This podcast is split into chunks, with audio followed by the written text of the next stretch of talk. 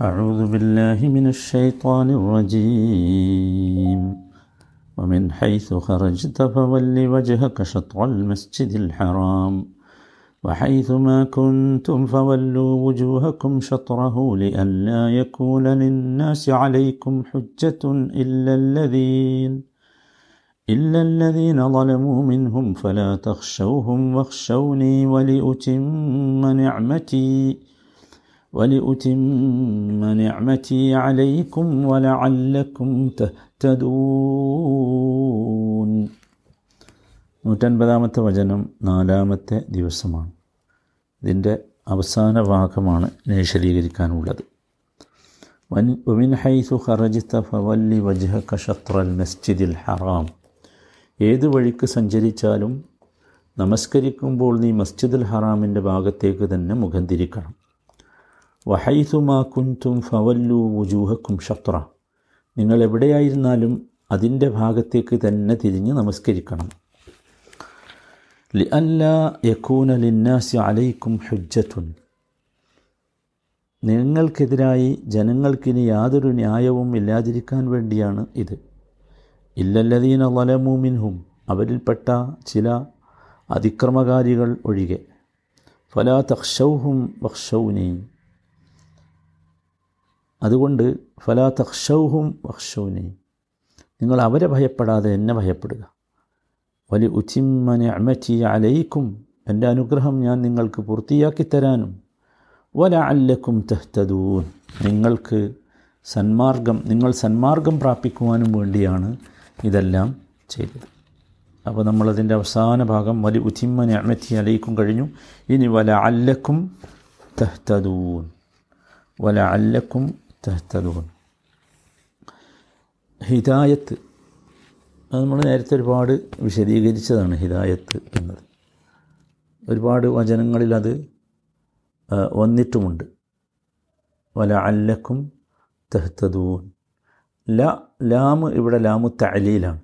ല അല്ലയിലെ ല അല്ല സോറി ലാമല്ല. ല അല്ല എന്നത് ഇവിടെ തലീലിന് വേണ്ടിയുള്ളതാണ്.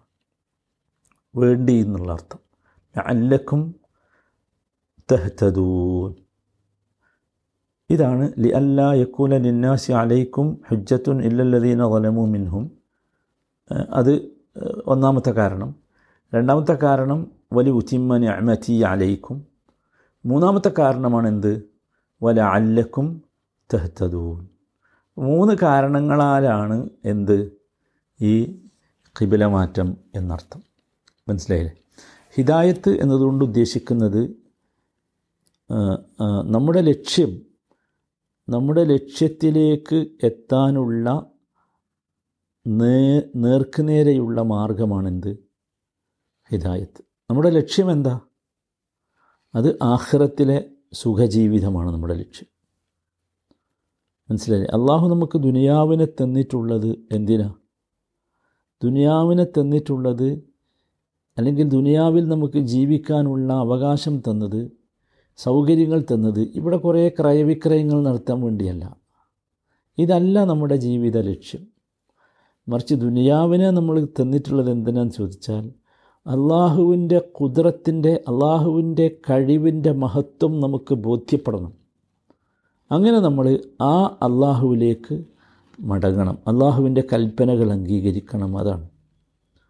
ഇവിടെ നമുക്കറിയാം ഇവിടെ അസ്ബാബുകളുടെ ലോകമാണ് കാര്യകാരണങ്ങളുടെ ലോകമാണ്. കാര്യകാരണങ്ങളുടെ ലോകത്ത് നിന്ന് കാര്യകാരണങ്ങളില്ലാത്ത അള്ളാഹുവിന്റെ സുരക്ഷിതത്വമുള്ള ലോകത്തേക്ക് പോകണം. അതിനുള്ള മാർഗമാണെന്ത്? ഹിദായത്ത്. വല അല്ലക്കും തെഹ്തദൂൻ. അതാണ്. അപ്പോൾ ഒരിക്കലും ദുനിയാവ് നമുക്ക് ലക്ഷ്യമാകരുത്. എല്ലാവരും ചിന്തിക്കണം. ദുനിയാവ് നമ്മുടെ ജീവിതത്തിന്റെ അവസാനമാണെന്ന് ആരും വിചാരിക്കരുത്. എല്ലാവരും ചിന്തിക്കണം നമ്മളൊക്കെ ചിന്തിക്കണം. മറിച്ച് നമ്മൾ അതുപോലെ നമ്മൾ ദുനിയാവിന് വേണ്ടി ജീവിക്കുന്നവരാകരുത്. ദുനിയാവിൽ ഹലാലുകളും ഹറാമുകളുമുണ്ട്. ദുനിയാവ് കഴിഞ്ഞാൽ പിന്നെ ഹലാലും ഹറാമും ഇല്ല ഒന്നേ ഉള്ളൂ. എന്തിനാണ് ദുനിയാവിൽ ഹലാലും ഹറാമും നിശ്ചയിച്ചത്?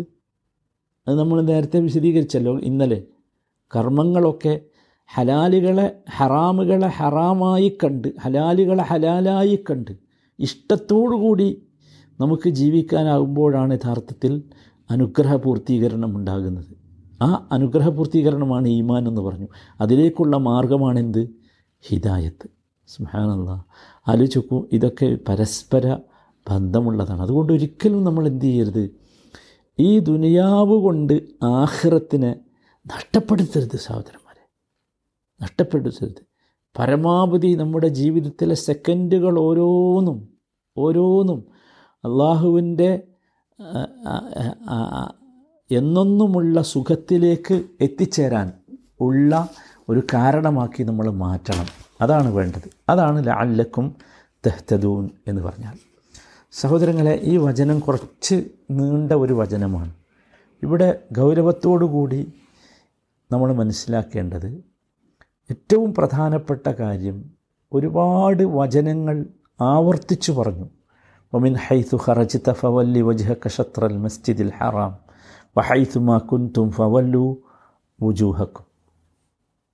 അല്ലേ? നൂറ്റി നാൽപ്പത്തിനാലാമത്തെ വചനം മുതൽ ഇങ്ങനെ പറയാണ്. വ്യത്യ ചില ചില ചെറിയ വ്യത്യാസങ്ങൾ മാത്രമേ ഉള്ളൂ. അതല്ലേ? വളരെ ചെറിയ ചില വ്യത്യാസങ്ങൾ മാത്രമേ ഉള്ളൂ.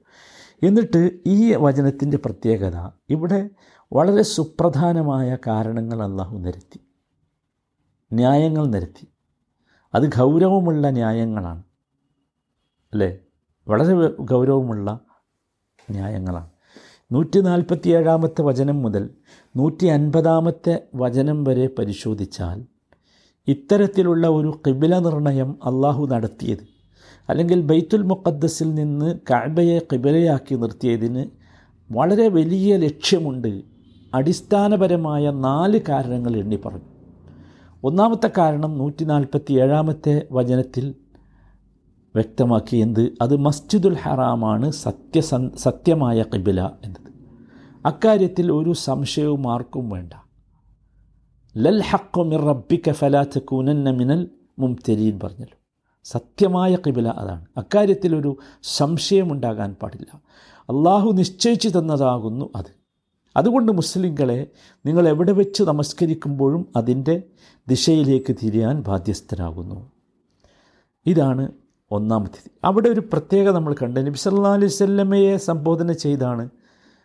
ലൽ ഹക്കോമിർ റബ്ബിക്ക എന്ന് പറഞ്ഞ് നബിയെ സംബോധന ചെയ്താണ് അവിടെ പറഞ്ഞത്. പക്ഷെ അത് നമ്മൾ അവിടെ വിശദീകരിച്ചിരുന്നു. ആ കൽപ്പന നബിക്ക് മാത്രം ബാധകമായതുകൊണ്ടല്ല അത്. മറിച്ച് അദ്ദേഹം സമൂഹത്തിന്റെ നായകൻ അദ്ദേഹമാണ് നേതാവ് അദ്ദേഹമാണ്. അതുകൊണ്ടാണ്. അപ്പോൾ അദ്ദേഹത്തിനോടുള്ള കൽപ്പന പ്രത്യേകമായി വിശദീകരിക്കാത്ത കാലത്തോളം അത് സമൂഹത്തോടുള്ള കൽപ്പനയാണ്. മനസ്സിലായി? ഇനി നോക്കൂ ഇത് വീണ്ടും വീണ്ടും ആവർത്തിക്കുമ്പോൾ ആ കൽപ്പനയുടെ സംബോധന മാറുന്നുണ്ട് അത് സമൂഹത്തോടാകുന്നുണ്ട്. സമൂഹത്തോട് ആകുന്നുണ്ട്. ഇനി രണ്ടാമത്തെ കാരണം അത് നമ്മളിവിടെ വിശദീകരിച്ചു ഈ ആയത്തിൽ വിശദീകരിച്ചു. എന്ത് ലി അല്ല യക്കൂൻ അലിന്നാസി അലൈക്കും ഹുജ്ജ എന്നതാണ്. അപ്പോൾ വിമർശിക്കാൻ അവസരം ആർക്കില്ല ഇവിടെ? ലാലിമ്യങ്ങൾക്കില്ല വിമർശിക്കാൻ അവസരമില്ലാത്ത വിധം ന്യായമാണ് പറയുന്നത്. ആ ന്യായം വിമർശനം എന്താണെന്നൊക്കെ നമ്മൾ വിശദീകരിച്ചല്ലോ. ജൂതന്മാരുടെ വിമർശനം നമ്മൾ പറഞ്ഞു മുഷിരിക്കുകളുടെ വിമർശനം പറഞ്ഞു മുനാഫിക്കുകളുടെ വിമർശനം പറഞ്ഞു.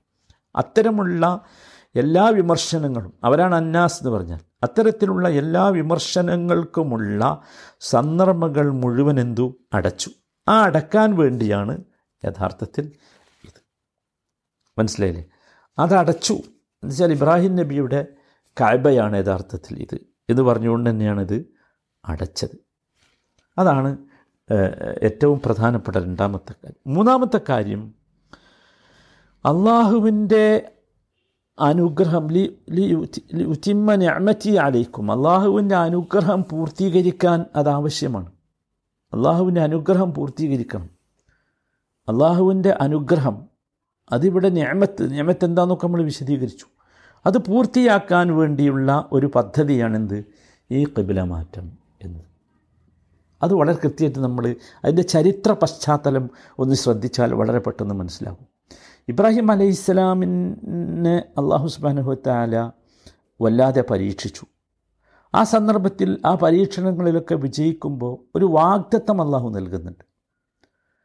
അതുകൊണ്ട് അതുപോലെ തന്നെ മൂസ അലഹി ഇസ്ലാമിനെ പരീക്ഷിക്കുമ്പോഴും ഒരു വലിയ അനുഗ്രഹത്തിൻ അനുഗ്രഹമെന്ന വാഗ്ദത്തം പറയുന്നുണ്ട്. അത് യഥാർത്ഥത്തിൽ അത് പുലരുകയാണ് ഈ കാബ മാറ്റത്തിലൂടെ സംഭവിക്കുന്നത്. നിങ്ങൾ ആലോചിച്ച് നോക്കുക കാബയിലേക്ക് കിബില ആയതോടുകൂടി ഒരു പുതിയ സമൂഹം സൃഷ്ടിക്കപ്പെടുകയാണ്. അതുവരെ ബനു ഇസ്രായേലുകാരായിരുന്നു ഈ ദീനിന്റെ ആളുകൾ. അതോടുകൂടി അത് മാറി. അതെ കദാലിക്ക ജാലിനാക്കും ഉമ്മത്തൻ വസത്തൻ എന്ന് പറഞ്ഞുകൊണ്ടാണ് തുടങ്ങിയത്. ഒരു ഉമ്മത്തൻ വസത്തിനെ സൃഷ്ടിച്ചു. അതാണ് ഏറ്റവും പ്രധാനപ്പെട്ട മൂന്നാമത്തെ സംഗതി. നാലാമത്തേത് ലാല്ലക്കും തെഹത്തതൂൻ അത് നമ്മൾ വിശദീകരിച്ചല്ലോ. ഇനി പ്രത്യേകിച്ച് പറയേണ്ടതുണ്ട് എന്ന് എനിക്ക് തോന്നുന്നില്ല.